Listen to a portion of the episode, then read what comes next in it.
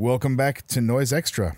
I'm Gray Holger here with my co-host Tara Connolly Hi. and Mike Connolly, Hello. and today we have the pleasure of speaking with Randy Yau. Randy, how you doing?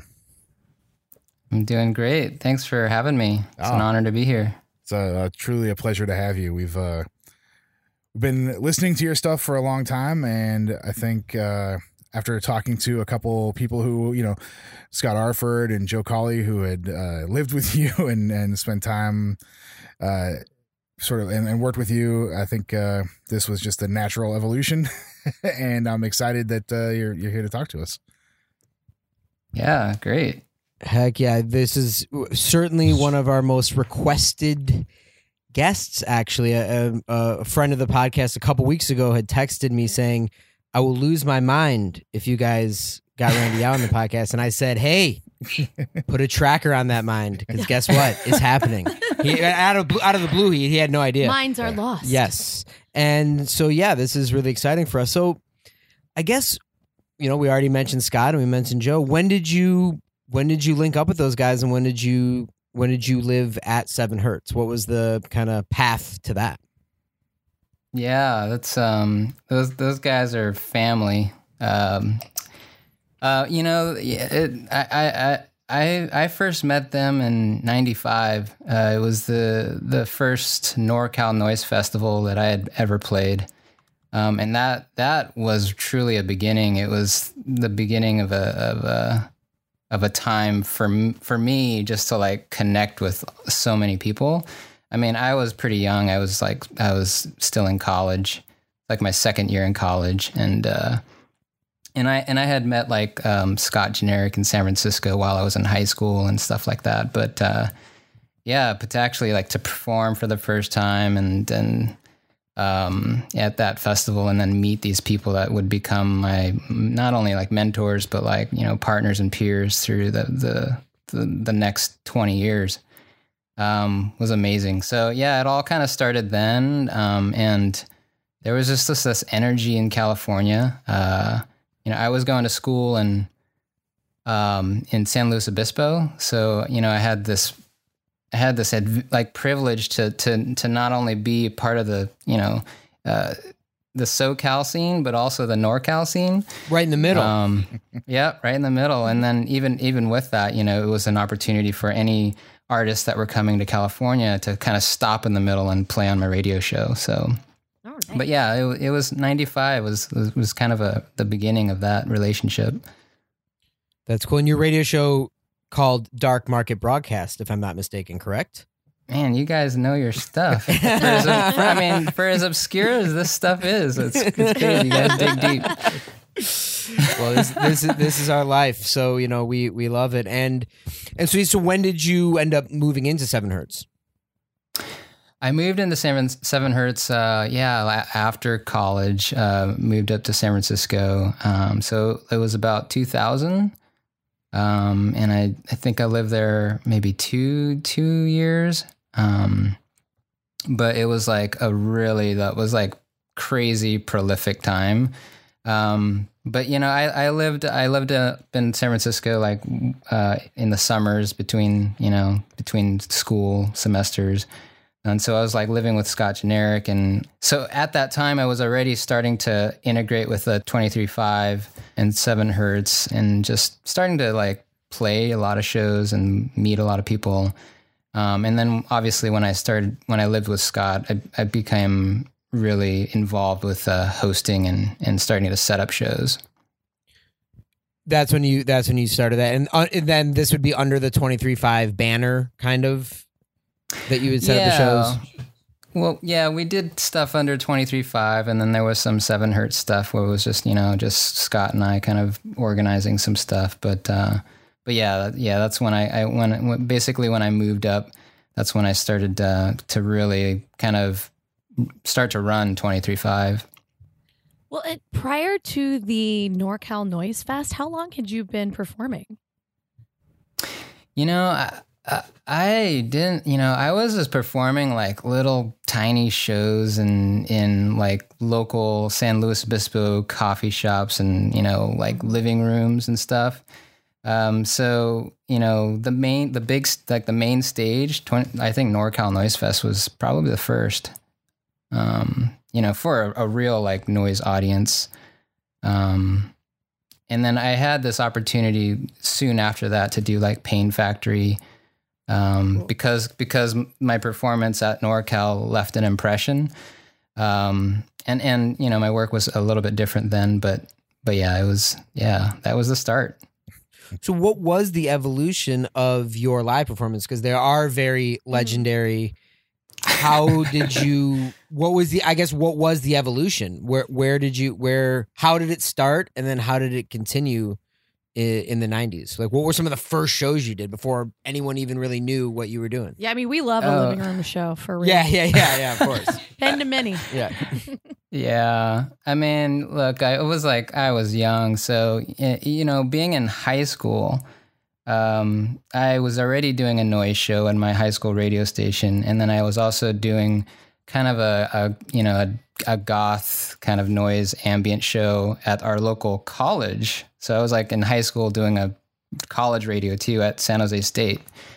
Um, and so I was I was already like trying to network and I was I was just like I mean, I'm like you guys. I was just like crazy. I was obsessed. I was just like so obsessed with learning and just like absorbing with as much of the scene as possible.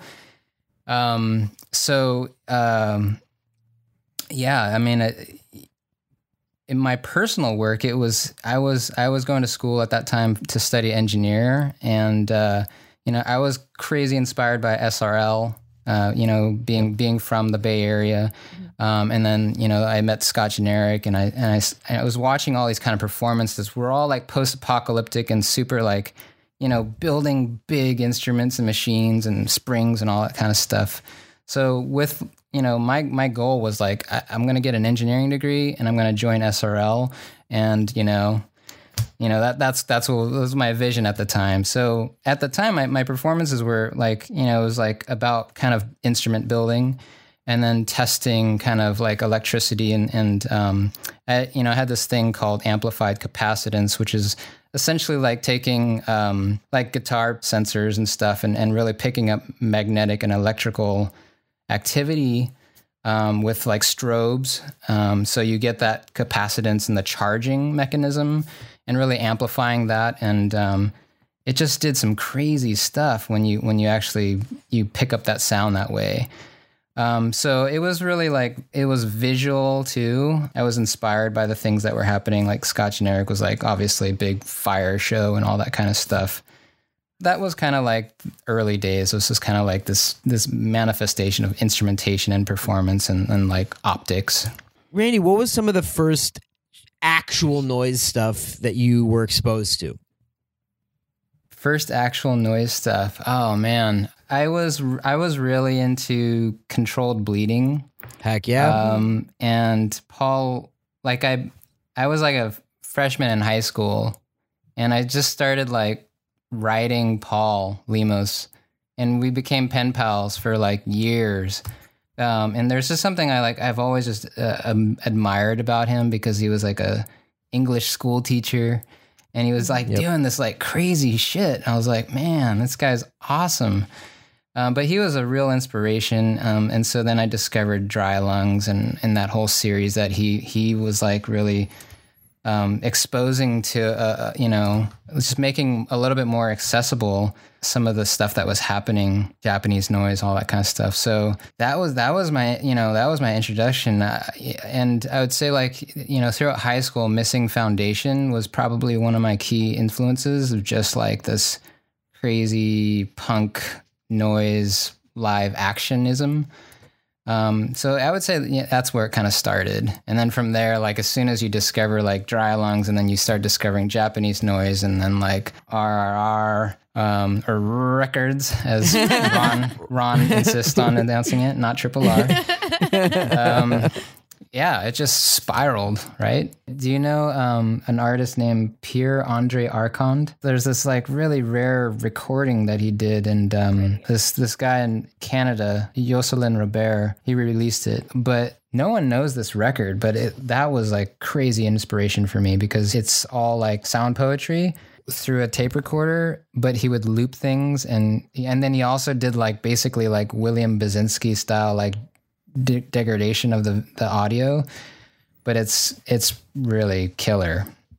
That, that kind of makes sense with controlled bleeding too, because he his output is so widely varied.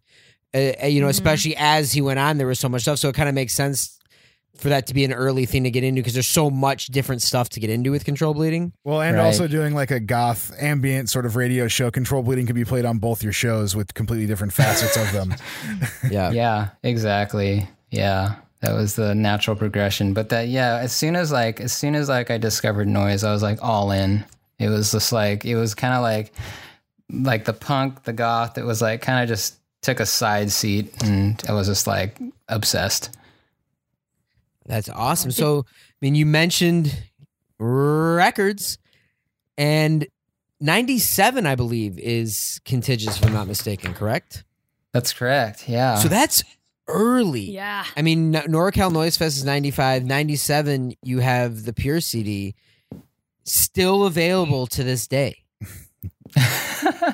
Now, is that uh, now a lot of times with especially noise, a lot of the early stuff usually it can be let you know came out not available anymore, but your you know debut CD is still available. How did you think of that at the time? Did you think like, oh, this is going to be around forever? I mean, what was the approach to making your Pure CD?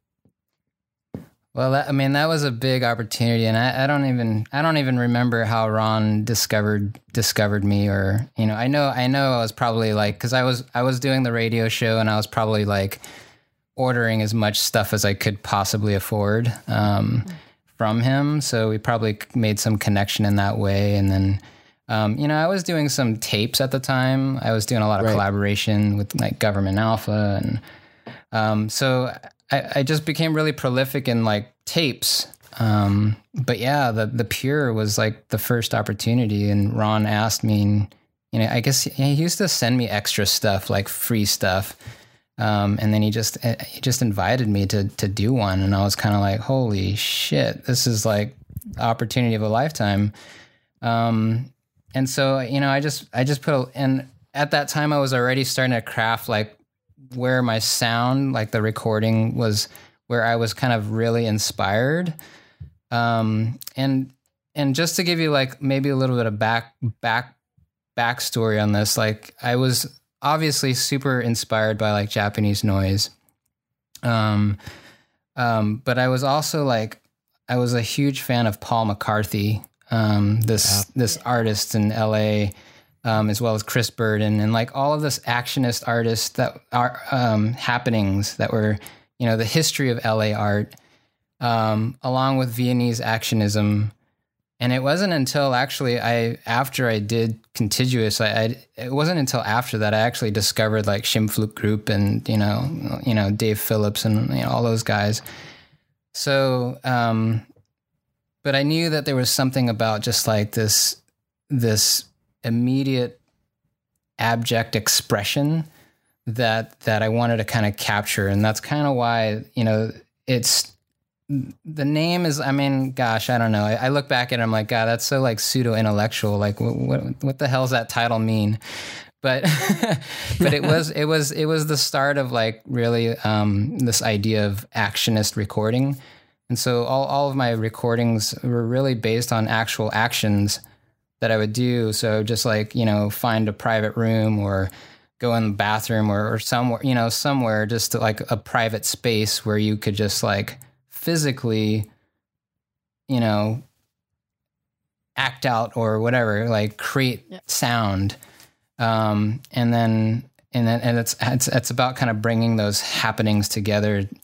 And I, and I was also really, you know, as a child, like crazy influenced by Bruce Lee, and like you know it, the the sound and then the physicality of of that energy, and so that that's how like my sound kind of culminated because it was just like, you know, it was like it was a way to just get immediate like either either angst out or just like this raw expression, explosive expression, but it was immediate. Like I didn't have to plug anything in. It was kind of this mix of acoustic with uh, with with electronic. So you so how did you record? I mean, you, you did you was it to DAT? Was it to tape?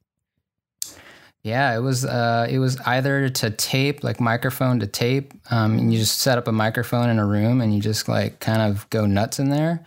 Um, I did a lot of recordings in in my car because it was like the most silent place. Um, Wow.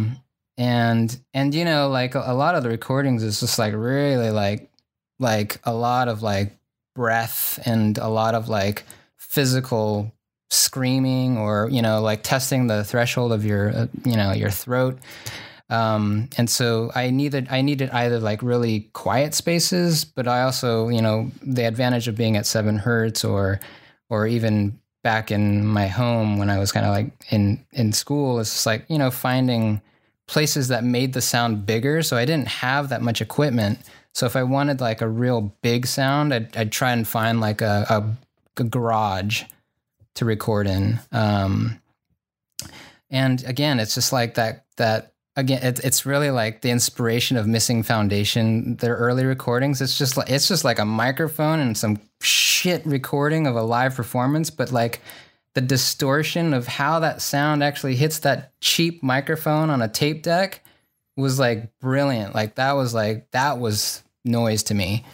Um, and and you know that that's that's that's how I kind of recorded. So a lot of different places, and and and then kind of then actually having um, a com- a computer to kind of start to bring it together. And Wow. So so like for example, that CD's it's basically recorded over a period of time, and then you you you sat down and just mashed it together.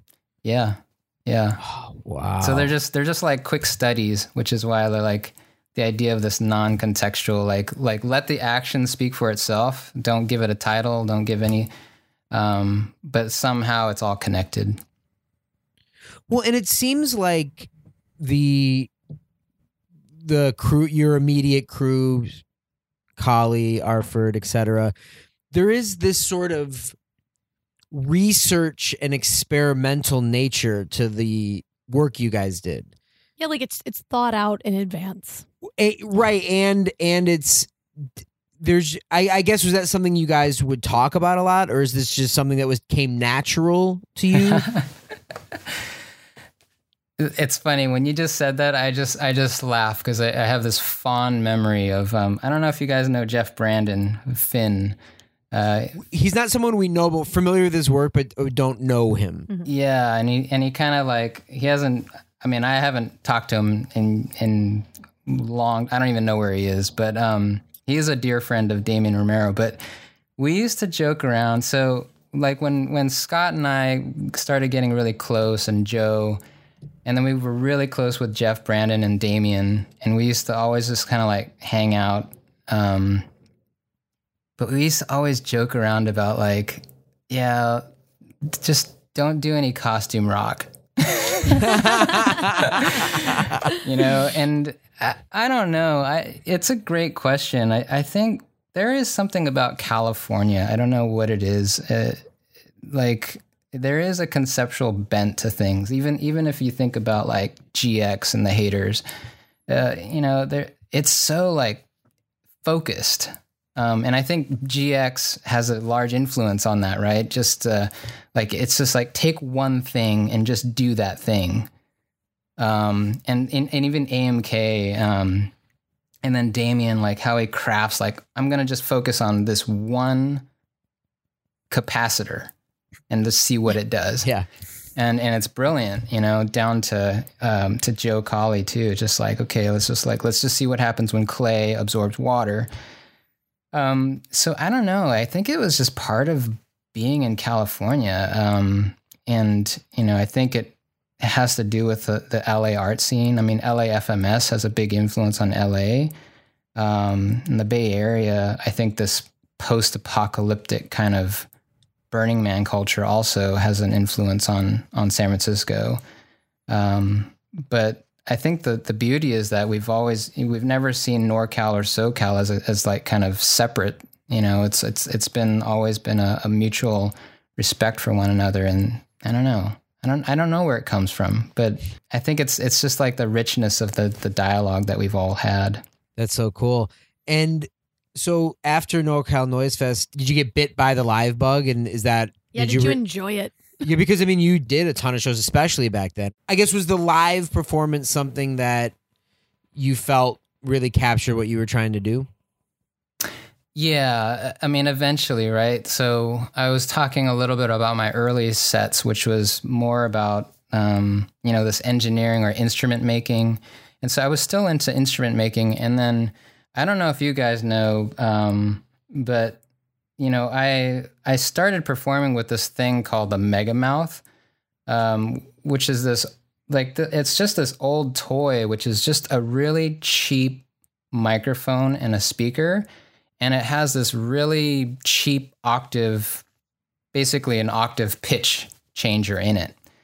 Um, and then I had altered that toy just so I, I I took advantage of the cheap mic that was built into it, and I just took the speaker off and kind of made a direct connection. Um, and that was like that's that's kind of like the realization of oh okay now I've got I've reduced all of the instrumentation, all of the gear down to something so essential that then I'm just dealing with sound. And and and I have I have very little control and I have but I have some control.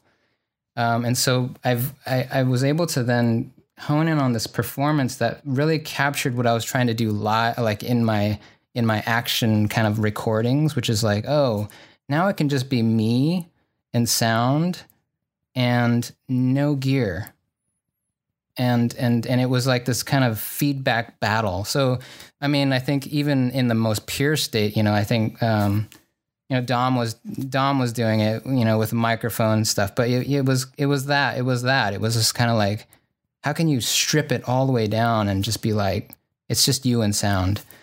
Um and so that that was the birth of like my whole like solo performance. And and then it became uh, a bit like yeah, it became like really interesting because every performance was based on what's the sound system that you're going to give me, um, and and how can I actually move about that space and change that sound or structure that sound or or create a performance that's engaging. What was the most demanding physical aspect of your performances, and and what kind of training or preparation did you do to overcome that stuff? Because I've heard even uh, today while talking about doing this interview, like Howie Stelzer mentioned a performance that he saw you do with uh, with eating celery or with celery.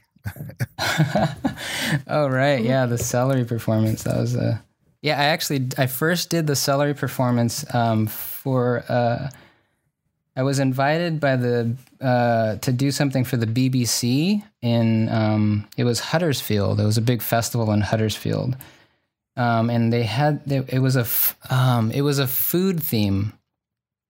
Um, and they invited me and uh, Joke, uh, Sudden Infant, which was a great honor. I was like, oh my god, I get to play with Joke. Um, but uh, yeah, and so I, I was already doing this mega mouth thing, and it was all ba- that it's all based on feedback, right? Um, but then I that's when I that's when I first did the celery thing, which is this concept of feedback. Um, so literal. uh, but I, you know, I was already kind of doing that stuff behind the scenes and recordings, but um, to actually take that to the stage was uh, was something new. But but to answer your question, physical training. I not really. It's more mental. Um, but you know, when you start to tour, uh, you know, when I did the big seven and seven hertz tour with Michael and Scott, that was definitely built the stamina for voice um, for how long you can, um, you know, endure like just that kind of energy. Um, and so, and then I, you know, with Dave Phillips, you know, he, we used to talk about like that kind of like that, you know, what do you do to kind of build that endurance in your, in your vocals? Um, so, you know, we talked a lot about that, but you know, I, it was just, it was just kind of like, just get mentally prepared. And then oftentimes it's just you, you're, if you're mentally prepared to go someplace, your body is going to surpass that. And then, um, you know, I often was actually kind of sore after performances, and that meant it was a good performance. Um, and you know the vibe of the audience also has to do with that. You know, sometimes it's um, you know there's more energy in the crowd, so you like you get like amped up and. But yeah, I don't know if that answers your question. Oh, totally. It does. Uh, did you have any sort of ritual before performances that you would sort of go through to get ready? Yeah, it's funny. Uh, I I feel like like yeah, it's like I, I always have to kind of meditate. I'm a um, a bit, and um, in the past, I can I can feel like a little standoffish before a performance because I'm just like I'm trying to like get into my mindset, um, and then after it's done, it's just kind of like yeah, it's like so glad that's done. Did you ever lose your voice on a long tour? I did. I I, I had an amazing performance in Prague with Michael and Scott. And it was right after in Prague that there was a big flood and, and these people that hosted us, they actually like sump pumped all the water out of this basement f- so we can make that show still happen. And everyone worked really hard. But it was like, you know, because of that, I wanted to give it my all. I totally did, and uh, my voice was obliterated. It was gone, and so like I actually couldn't use my voice for like the next three or four shows. How long was that tour? It was uh, a little over a month. Oh, so I mean, it was a. I mean, Yeah. I know. I mean, Michael was doing those just Yeah. total, just brutal tours, long. Yeah, it was a Oh, wow. serial tour, man. It was like every other night, if not, um, if if not every night. But um, yeah, that was an amazing time. And that was all Europe. All Europe, yeah. It was uh we and uh it was right it was um in fact it was right after 9/11 I believe and we went yeah I went to Germany and Switzerland and France and and all these crazy places that Michael Michael introduced us to like Slovenia Slovenia Yeah, you've played some wild places. We were looking at lists like, man, yeah Yeah.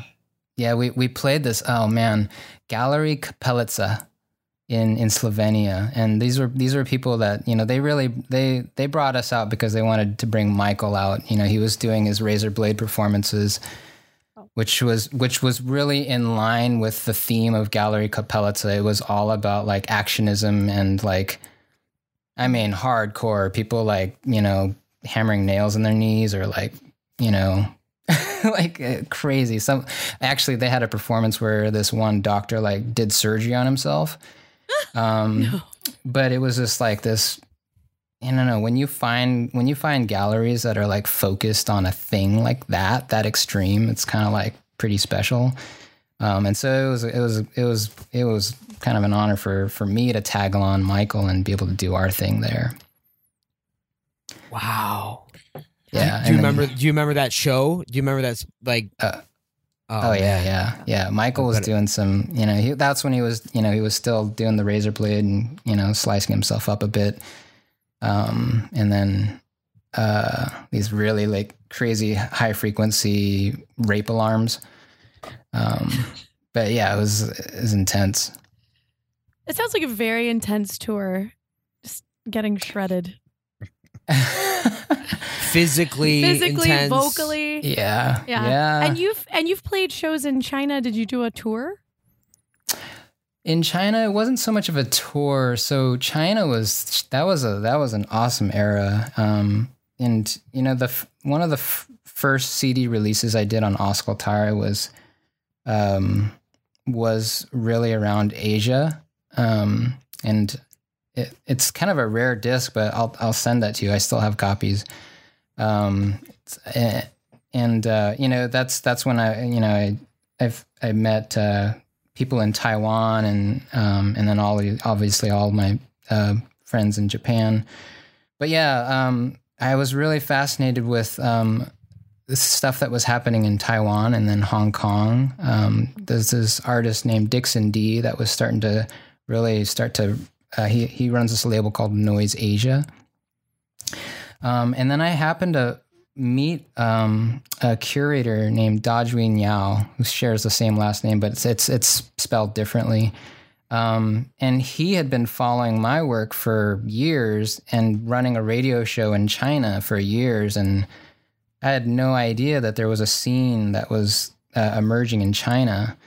And so he and I got really close. Um, and then we we got really you know we were really close with Zbigniew Karkowski too, who was you know really fascinated with China as well. Um, and this was a time when you know it was like you know China didn't take uh, you know Hong Kong was still independent, and then Mhm. and then it was all this like political uproar.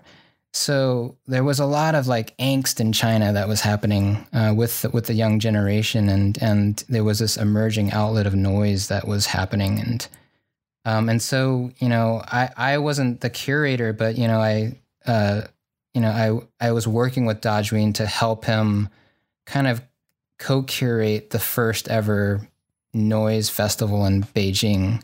Wow. Um, and and Dajuin, he he like he you know he's connected with this other kind of world, and he was able to get kind of funding and do it like huge. um, and and he made it free too, free to the public, so it was you know encouraged like non non noise people to attend, and it was it was it was a it was a huge kind of event um, in China. That is so cool. Well, we discovered Chinese noise lovers through um, that zine just no- called no- Noise. when the, the label and Yeah. and zine Yeah. noise yeah. Exactly. And- yeah. Mm. and it's so it's what a cool what a, what a great label and and, Really. and love that that they were doing that now what year is was this The sounding Beijing was, I would say, I think it's like 2003. Okay. Yeah. Yeah. Yeah. Um, and that's, uh, that was a good time. Like we, we were partying like crazy with Zbigniew and a dear friend of ours, Helmut Schaefer, who's not with us. Well, both not with us, but, uh, yeah, those were, those were some of the best times. something you you said uh, a few minutes ago that I, I really liked talking about the mental and the physical and like how if your mind is kind of set to do something your body follows suit or can when did you when did you discover that Well, I mean, I so it's funny. It's funny you ask because the noise. I, I think I discovered that through noise actually, and I I especially discovered it th- with Scott Arford when our first infrasound performance. And I don't know if you know the story on that one. I mean, our first infrasound set together was you know it was totally impromptu. We had organized a show, and someone like bailed um, at last minute, and so we just had to fill in with some kind of act. And Scott and I had always kind of done things somewhat separate. We had done a recording together, um, but we had very different styles. You know, like he was very much this kind of video static electricity, and and then I was starting to do my vocal like stuff. And then, but the thing that we always kind of saw eye to eye on, and always felt like the power of was which was low frequencies. Um, and so we're just kind of like, hey, let's let's just get together and just like test test this space and like and test this sound system and just see like let's push it to the threshold of like low frequency. And because like seven hertz is basically a very long shoebox, uh, very narrow with tall ceilings, and how we usually set up for shows there, which is like it's all on one end, basically sound system. We just kind of like developed a score with it was essentially like let's just ramp this thing up from like lowest frequency to just slightly higher, and just kind of ramp up the volume as far as we can go without killing the system. But because of the space, it was that we created these standing waves that rippled and came back to us. So toward the end of the set, Scott and I were in at this epicenter of a standing wave, and literally we could not breathe. And and then our eyes started wobbling and we couldn't even see straight. And our like our Oh. whole body was just kind of like, oh my God. It like we reached a threshold where we couldn't breathe anymore. And so we had to stop it. And but like ever since then we've been trying to recreate that. And because it's just like when sound like I, I'll be the first to tell you uh, like if if I had a choice of like death by sound, sign me up because it's like that that threshold of when sound just hits you that way is just something that I'm I'm still like you know any opportunity I get, you know, I'll put myself in that. That is so extreme. I've had two experiences with sound that powerful. Uh, one where the Connollys were, which was Kevin Drumm. Uh, Oh, the yeah, sound yeah. was practically forcing you out of the room trying trying to enter. It was absolutely I, I threw up overwhelming. like while he was It was- playing. it was- I literally did. It was a concrete four by Just four like concrete room. Yeah, concrete. no, just nowhere to go. he brought his own PA and this, you know, and it was, it was, yeah, you could move the sound. You know, Yeah. it was, it, yeah, Ter- Yeah. she threw up. I mean, it was amazing. And great. Damion I loved it. Romero at No Fun Fest Oh yeah. sucked the air right out of me, Oh. and I couldn't I couldn't think or breathe. Just just feel. I can imagine the sensation being in a place like Seven Hertz, which has Yeah, a but you're at the renowned sound system. and yeah, that's that sounds uh, completely overwhelming. But but you want more of it, right, Gray? Absolutely. Yeah. oh, of course, we we we can't get enough. Like, now, can I go again? what what were some of the earliest sh- shows that you saw that you had that experience, like that you just attended? Well, I mean, uh, yeah. So I I think prior to that infrasound uh, event was, um, yeah, when I when I first hosted Zbigniew. Uh, so I, I first hosted. We I actually opened for Zbigniew, so that's when I first met him. But I was kind of co-organizing that, and you know, again, I was I was still in college, and it was like, oh, hey, Mr. Karkowski, and you know, really polite. But yeah, he he became a a, a huge mentor and a, and a dear friend, and um and so like when I saw him, and and and that's his whole philosophy is like take it take it to a place where you can't even think, you can only focus on the sound. And his motto of like all that exists is vibration. There's nothing else. You know, that's always been kind of the the root foundation of infrasound and what what Scott and I do. Did you see any of those Merzbow and Masonna shows when they were doing the West Coast shows in the nineties?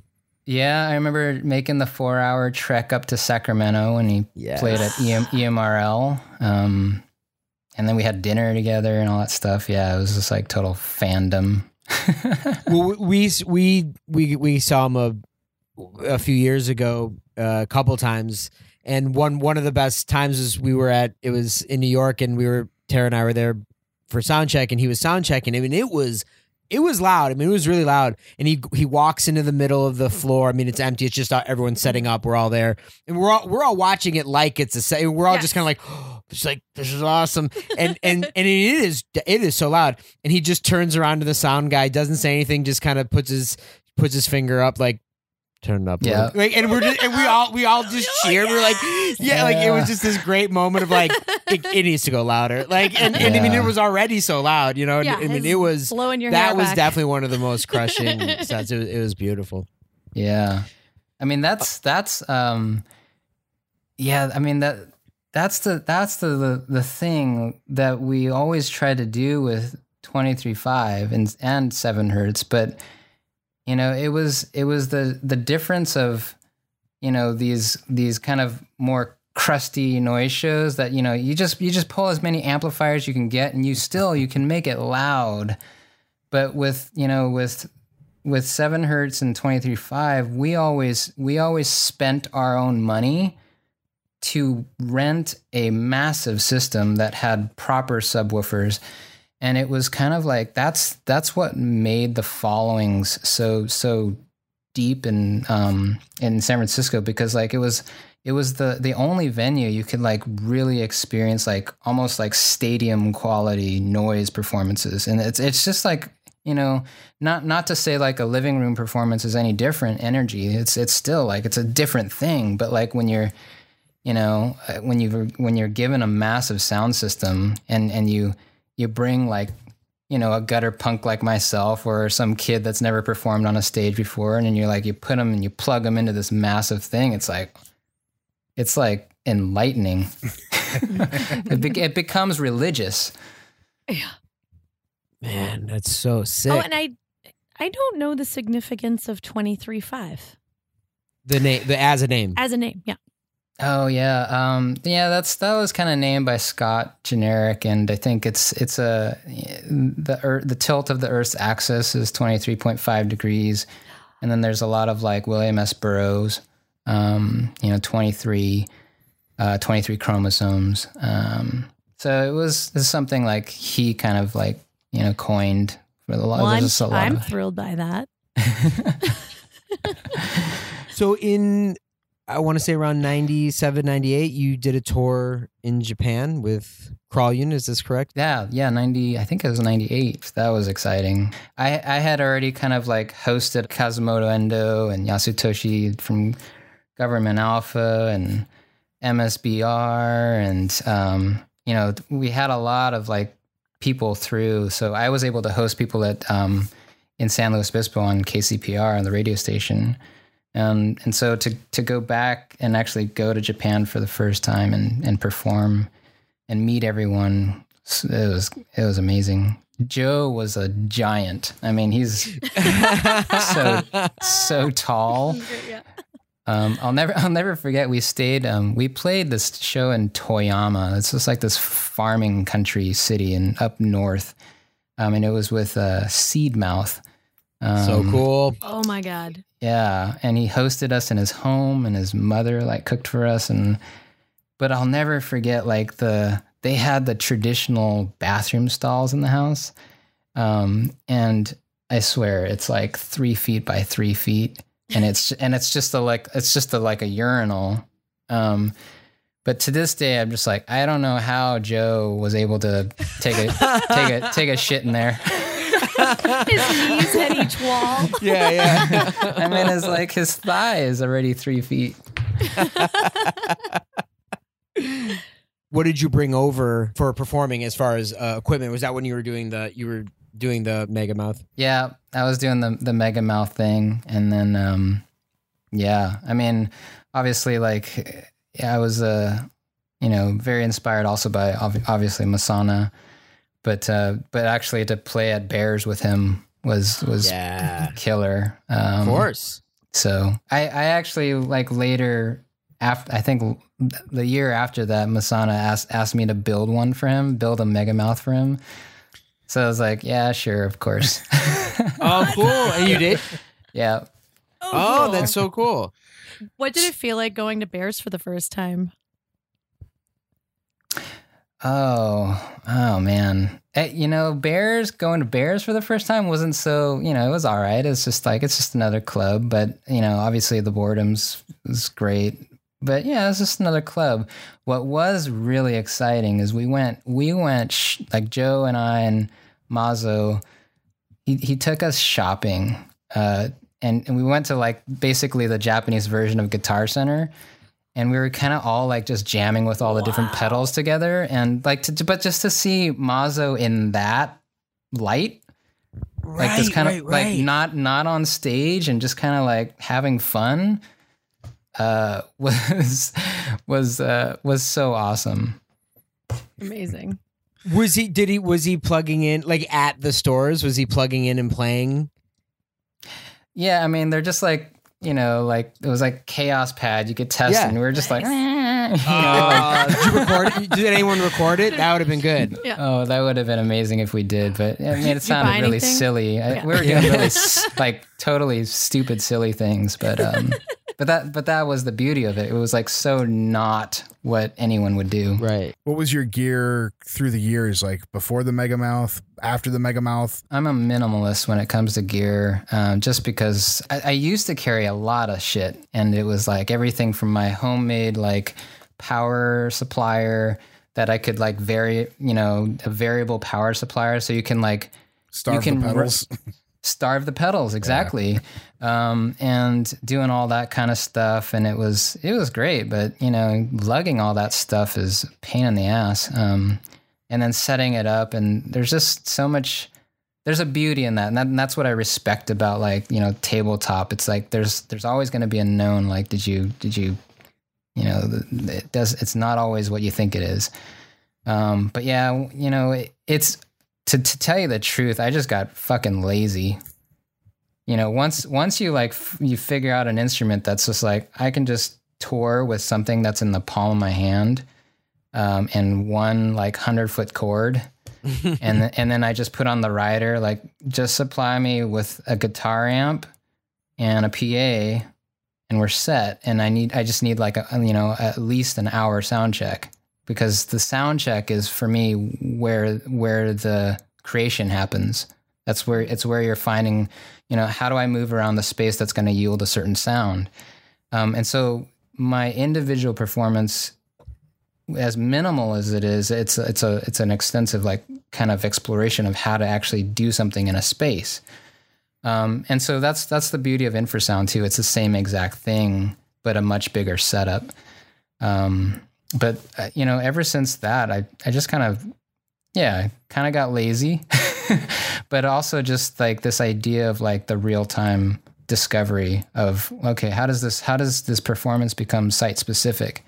Um, how does it become unique to this space and what I can do with this space? One question about going back to the Japanese tour that a, a listener did want to know. He had heard of a legendary show at Ned's, possibly with with, and it was uh, possibly Government Alpha was playing. Is am I is this is this near correct? Was there a show at Ned's? There was a show at Ned's. Yes, the tiny little record store. Wow. Yeah. Gosh, And was Ned's. you and was that with and Crawl Unit as well? Yeah, Crawl Unit played, and then and I think I did a solo set, and I think yeah, I think Yasu wanted to do something really quick, and then we just like, what the hell? I mean, it's What like was- 10, 10 people in a store, like you can do Right. I mean, it's, I, we've ne- we've never been, We've but I mean, only it seen is photos. it is tiny, Yeah. right? oh god, yeah, it's the size of like this bedroom. Um, Did you knock anything over? I don't think so. Um, but you know, like when you have a tiny crowd in a small space and you tell stories, you know, um, I think the energy was definitely like heightened and everyone was super excited. And, um, you know, Yasu is like super animated. So I think, you know, all it takes is like someone to fall over and it's like it becomes legend. A One hundred percent. but if you if anyone ever caught it on video, it'd be like it'd probably be like the lamest thing you ever saw.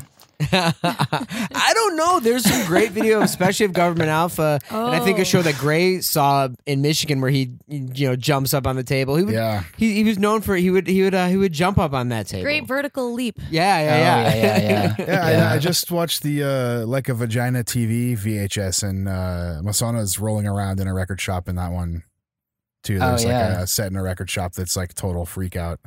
Yeah. I, it's it's actually now that you're ta- yeah it's now it's conjuring memories and I you know Kazumoto was there Yasu was there and his friends like I remember Yasu's friends they were like they were their fans and so they were just like you know really like energetic. But I do remember at Ned's it it kind of because it was like such a small amplifier that you could fit in there it just started to become very acoustic.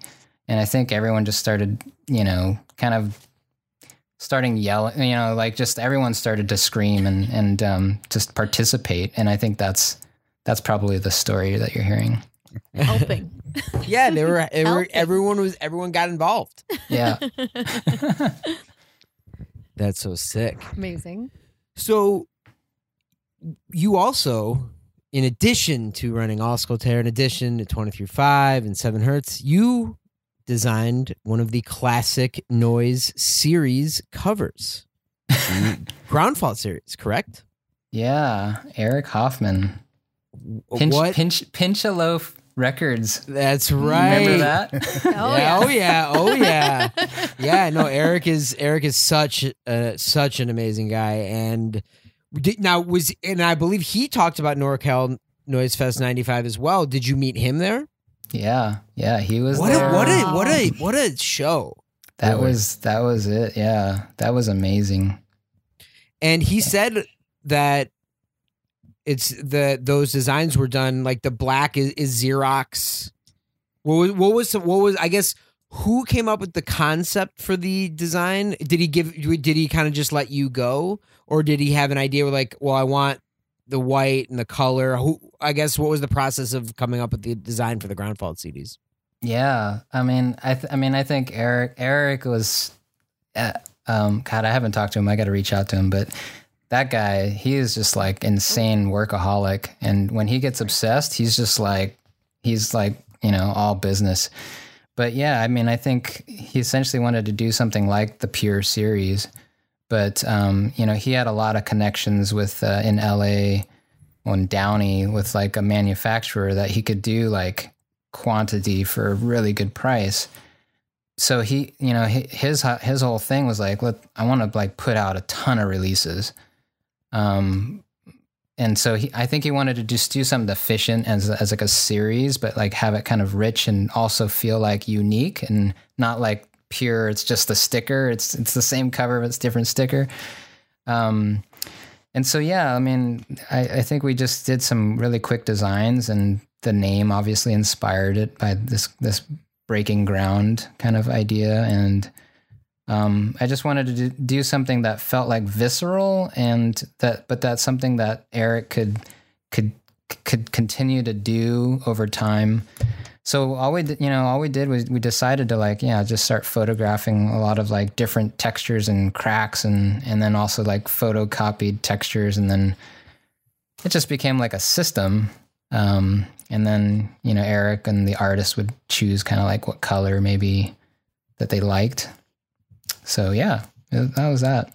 What were some of the textures? What were some of the objects that are? I mean, I think it looks like some might be leaves, makeup. I believe the prurient is makeup, if I'm not mistaken. Oh, is you it? Recall? Oh, I don't remember. Um, okay. God, I remember doing prurients. Yeah. Yes. Yeah. I mean, I, I can't. Re- I mean, it's. It was always like there was a deadline. so yeah. right, like, right. Okay, well, you know, go shoot some shots, and you know, what's how do we like keep it like fresh and not repetitive? Did you ever um, batch up a bunch like ready to go and then and then fill them in with artists, or was it pretty much like bespoke each time you'd go take some new photos? No, it was always it was always like kind of uh, yeah, it was always kind of on demand. Yeah made to order. we really enjoyed finding the tiny bastard noise skull uh, on the cover. Like that took a while. So, yeah. great job. yeah, that was that was uh, definitely Woods requested that one. So yeah, it's it was tricky. I had never noticed it as many times as we had seen it. But you worked with some some really cool people on Auscultare too. Lionel Marchetti. That that CD is ah, amazing. So How did you uh, get in contact with him? His his uh um his, you know his little three inch I can't remember the name of the title now, but uh uh his three inch uh, Matamkin was so amazing to me. Like the the voice that was in that recording had always struck me. Like a lot of like the the work I was doing with like you know my recordings. It's it's like I don't know. I kind of ride this fence, right? Like I was influenced by actionism, but I was also influenced by like musique concrète in France and this you know electroacoustic way of building things. Um, but yeah, uh, Lionel was a was a, a, total inspiration for me, and so um, I had gotten in touch with him, and that's actually his first recording that oh, I released. Oh, oh, you know what? I th- I think I read it because it's in the booklet. I knew it was oh. early. I didn't realize it was his first recording. It was one of his first recordings, and so when I asked him, like, "Hey, I really want to do something with you," something special and he's like okay i have something special. And it's just like this is my this is one of my earliest recordings. Oh wow. Wow. You also really worked cool. with contagious orgasm uh, a favorite around here. That's that's a that is a classic. Again was that just now did you meet did you meet him in japan or was that just through um, through the mail? it was through the mail and i and yeah i think we we finally met in kyoto not Kyoto and um, Osaka. Yeah, yeah. That's that's. But sick. he he wasn't that prolific after you know he just kind of kind of stopped right. Uh, well, there might be a there might have been a a, uh, a downtime, a but, but, he's still going. But, oh he's yeah, yeah, yeah, yeah, He's okay. he's definitely back, and SSSM has been doing a lot of really cool stuff. Yeah, and no, mm-hmm. he's he's definitely maybe there was a little break, but he's been he's definitely been ramping it up. It's funny with a, I mean, there's a lot of guys from that era. Dissecting tables another great example. Like he puts out like 20 things a year still. And like I had, yeah, uh, we, we, had no we idea. Had no idea. We were like, like looking at his. We're like, Great. oh my god! Like it's and you know what I mean. Like I don't know. There's yeah. he, like some of those guys you just maybe just go, they just keep, they just kept going. And it's fun going. to just like close your eyes and pick one. Like I don't yeah. know where do yeah. you even start. Yeah, yeah, yeah. Well, I guess that would lead us to probably one of the biggest questions that people were asking Oh, yeah. us. So around 2008, it seems that was kind of for for you at least. There didn't seem to be a ton after that. What gives?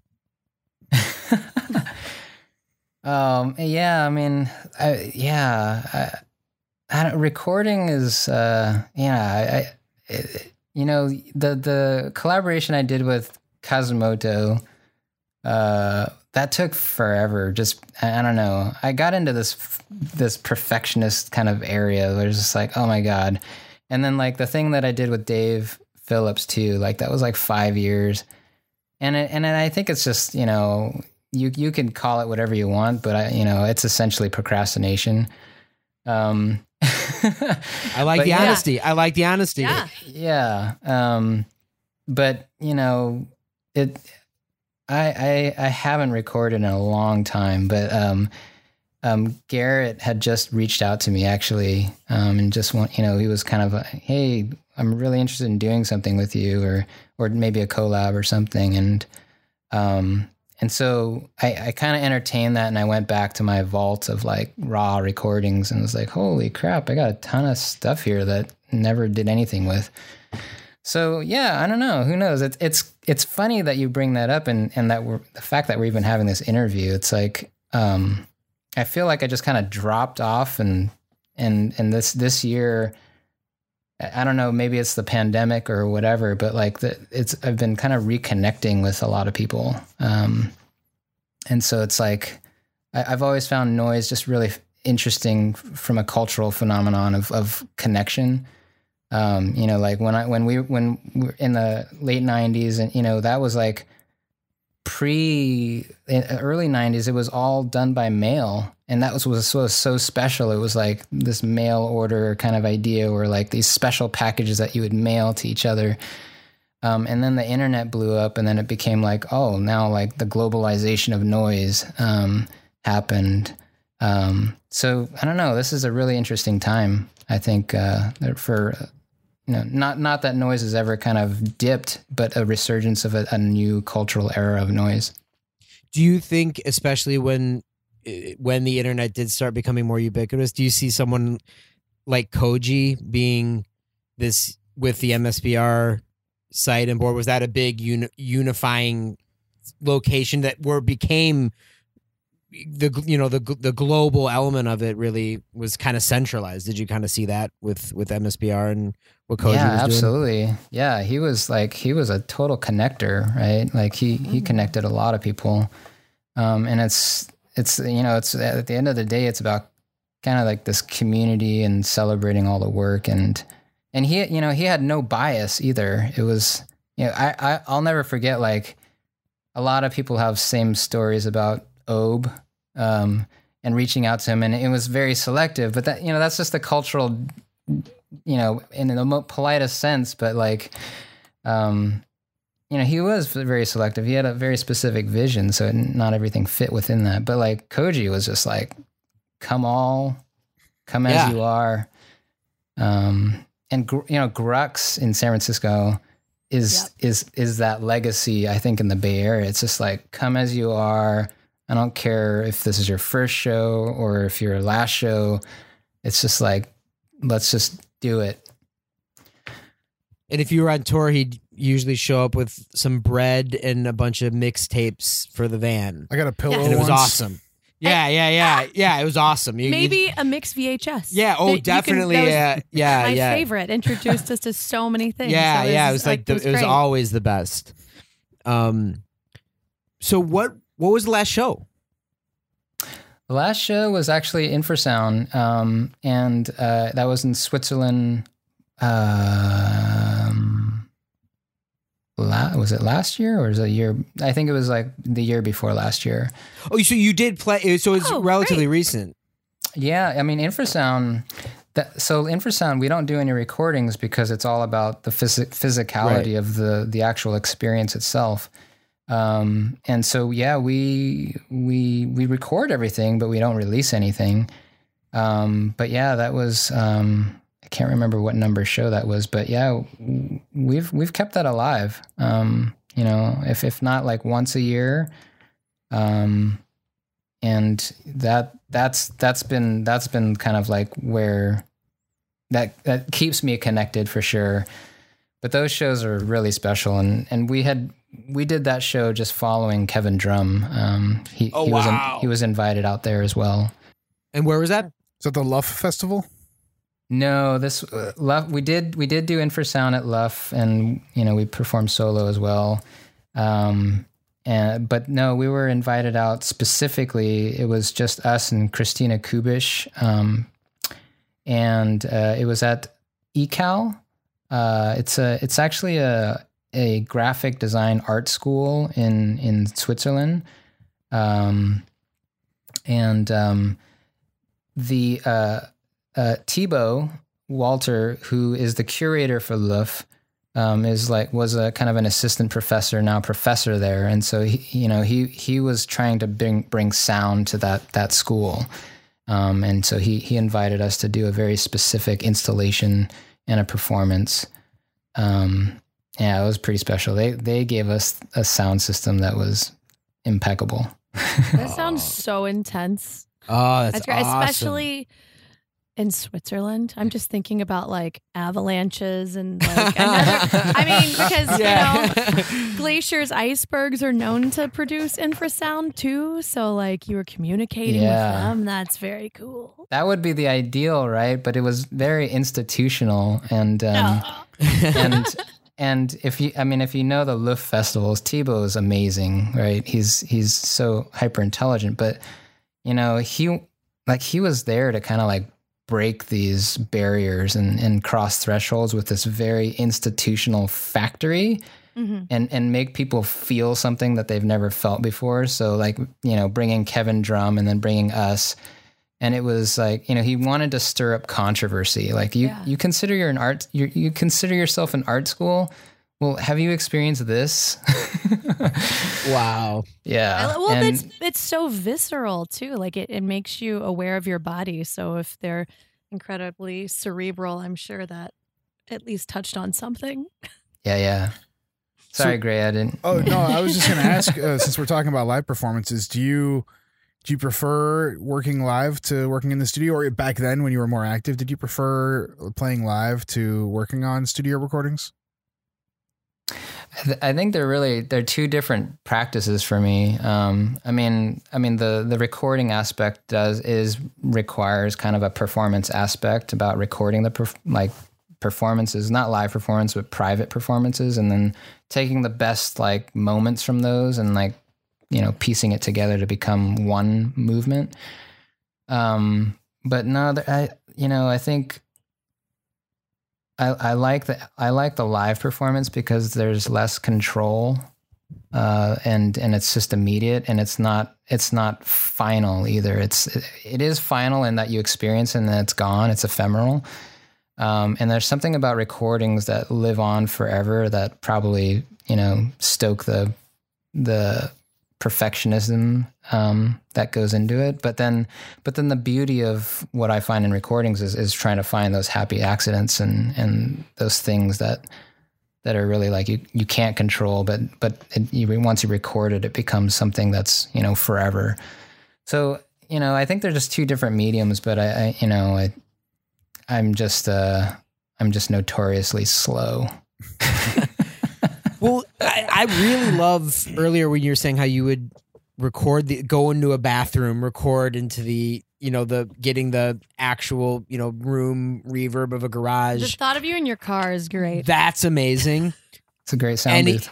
any other memorable places that you recorded in a car, you know, car, bathroom, garage? Is there any other kind of place that you that you found was was great for recording? Well, th- yeah, I mean, there was field recording was part of it too, um, and then you know finding specific locations or, um, uh, you know, nature. Um, but no, like uh, most of it was so at a micro level. So, so a lot of it was in and just needed like a really quiet space. And seven hertz is the loudest space you could ever live in. um, and so hence, you know, the car, but you know, trying to capture like what's happening in your esophagus or like like those micro sounds, it just required a lot of, you know, private spaces and then you know, a lot of bathroom recordings of vomiting and Actually, if you listen to my what is it? Coagulation. oh yeah, Yeah. yeah, yeah. That was a you know, there's a recording in there where like I I had just had dinner with like Joe Colley, I think, and um I had just got like crazy, crazy sick. And and so I recorded that whole session. Wow. I love that idea. Like, I better record this. I Sure. there Don't was let it go to waste. there was uh, actually it was a, a, a while ago that we Tara and I listened to the Hidden Tongue while we were eating dinner, and I texted him I'm like, "Dude, we're Oh. listening to Randy Yau while we're eating dinner." And he's like, "Oh, why?" He's like, "I'm like, it's great. It fits. It's, it like Yeah. feels really like there's something really like We're having great a about it." communal dinner. Yeah, yeah, yeah. And he's like, "Oh, that sounds horrible," but it wasn't. It was beautiful. I loved it. It was great. Well, and I also wanted to share with everybody before we started recording, we were talking about um, Auscultare and the the character that you use with your recordings, and and you said that means heart sounds. Yeah, literally. It's like the first the first character is heart and then the second character is uh sound. I love that so much. You said you went to school for engineering. Did you study graphic design there, or how did you get involved in designing things? Because I have a, a whole stack of flyers and booklets here that you've designed, and and of course the ground fault CDs. Um, and the, I think all the twenty three five releases have your hand on them too, right? Yeah. Um yeah, I mean that's that's my that's my day job. Um and uh, you know, I I I I I had had this dream of, you know, working for SR, SRL um and so it's like, oh, maybe I'll, you know, I'll study electrical engineering. That'd be my way in. Um but my brain doesn't work that way. So I I totally I flunked out in 2 years and and then I kind of finished my degree in graphic design. Okay. So not, I mean, not not exactly a cop out, but like I, you know, I I did. I was so passionate about, uh, you know, I was already designing all the like the ground fault stuff before I got my degree in design, and um, yeah. So it was just like it was kind of a natural progression. And uh, some of the flyer, well, all the flyers I'm referencing right now that I have here are for uh, the activating the medium and some other festivals and shows. How did you get started doing that? That seems to be a pretty uh, expansive project. Yeah, activating the medium. You mean? Yeah. Yeah, that, so that was my first. Uh, that was the festival that I started, um, and that was in again in San Luis Obispo because it was bridging. Um, you know, that it was a, it was a passageway from SF to to LA for a lot of noise artists on tour, um, and it was also part of my like thesis in college. Um, but I did I did two major events there, um, but the first was really like bringing LA noise and San Francisco noise together in one place. Um, and so I had I had organized a show. It was like Damion. That was the first activating medium. It was like Joe Colley, Damion, um, Jeff Brandon, Finn, um, and then Scott Arford. Um, and then on top of that, John Duncan, uh, representing Oh, LA wow. Representing Wow. an L, representing Yeah, LA. yeah, yeah. So um so that was my my first kind of big thing and you know Heck of a first. oh thing. Scott generic too. um yeah, um but you know that that festival became that's also why my like my own recordings I didn't I didn't just didn't do that much because I just I just shifted to really more promoting and bringing you know more artists to the community. Um, but yeah, that that was a that was a long stint. It was a lot of work uh, activating the medium. And they're legendary shows. Yeah. Man, Yeah. this is so so cool. Talking to you, getting all this all these great stories. Yes. Oh, one thing I did want to ask: Were you at? This is not. This is more to do with the crew. Were you at the Death Squad show with the gun? Do you know which one I'm talking about? Yeah, um, Phil I- was there. I like, don't think I don't think I, I feel was like there. you, yeah, because I mean, Yeah, it's like he like there. loaded the gun. Oh yeah, yeah. Phil, Yeah, yeah, he's like, oh, you should see who was at that show because I think Phil said he was there, and he said it was like it was like real. It got real. It got intense, real. Like So it many real. live performance questions. Yeah, yeah, yeah, yeah, yeah. yeah i re- I, yeah i've had endless nights of you know talking about that and that you know i i i i wasn't in san francisco at the time for that Hmm. so i had moved uh, soon after As we always like to, you know, let everyone know. Of course, the the the pure CD still available directly from records, and uh, the ground fault CD. I I'm not sure if it's one that that that Eric still has. There's he definitely some are are no longer available directly from him, but a lot still are. So You can try. we'll if we'll make sure to check before, and we'll have a Mhm. link up there for Yeah. the Hidden Tongue, an Yeah. incredible Mhm. CD. And uh, now, are you? You said you still have stock of some of the Auscultare stuff. Do you sell any of that directly? Do you just kind of? You know i i don't i don't sell directly anymore and i'm not sure if eric hoffman does either he used to do all distribution but um I, He, he I- he's he's been selling. He sells it on his Discogs. So Oh, okay. yeah, he definitely Yes. does. So we'll we'll make sure to put a link up for with his uh, Discogs up because he still Yeah. has stock and is selling it for sure. Cool. Um, I will. I will plug um, Skeleton Dust Records. I just. I just sent um, a ton of stuff, so All right. Excellent. you can always get stuff from from him. Cool. There you go. Absolutely. and yeah any any plans for anything any any talk of it well obviously shows are you know on hold but not everywhere actually i mean has there been any talk about infrasound doing another thing or Yeah, you know, whenever the opportunity arises, and um, if they can accommodate the the system that we need to to do it, then we're always game on that one. Uh, that, I think Scott and I will do that till we till we like can't do it anymore. or maybe it will just be the final like you said death by sound maybe you guys actually maybe maybe it's euthanasia you Oh, guys you guys this is like this is the last show we're doing it until we until it's over until our heart stops Okay, So- then okay. I- so I wanna be then at that show. infrasound on a glacier. Yes. Maybe that would be a good way to make that Yes. happen. Yes. Infrasound underwater in the deep ocean. Maybe you'll attract some really cool, you know, deep sea mammals. Uh, and then uh, what else? Volcanoes, good source of infrasound. Um, these are all very dangerous ways to go That's with That's infrasound. that's that's the next level where it's the natural occurrence. We go to the source. All right. Well, I think we need to make this happen. Anyone listening who has access to a volcano and a glacier, Preferably next to make- each other. yes, it can happen. let's let's make this happen. I'm into it. Well, Randy, thank you so much. This was so cool. Yes. Thank you. And, really appreciate uh, it. And Well, to I'm so glad you talked to us. Like, Yeah. thank you. yeah. Absolutely. yeah, this has Thank been you. awesome. Thank you so much. You've been listening to Noise Extra. Noise Extra is brought to you by Chondritic Sound, a home to noise artists for over 17 years, by Verdant Weapons, maker of quality contact microphones and noise devices, and by our Patreon supporters. You can find our Patreon at patreon.com slash noiseextra, and your support really helps. You can find us on Instagram at Noise Extra, on the web at noiseextra.com, one E in those, and on Twitter at Noise Extra, with three A's at the end. Thank you for listening to us and to Noise.